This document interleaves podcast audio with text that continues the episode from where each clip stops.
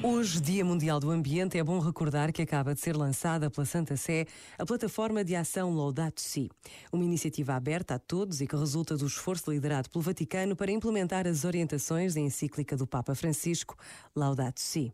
Disse-nos o Papa, vai começar imediatamente a plataforma Laudato Si, um percurso de sete anos que vai guiar as famílias, as comunidades paroquiais e diocesanas, as escolas, as universidades, os hospitais, empresas, grupos, movimentos, organizações, institutos religiosos para assumir um estilo de vida sustentável. Por vezes, basta a pausa de um minuto para descobrirmos algo de novo.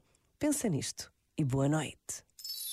Este momento está disponível em podcast no site e na app.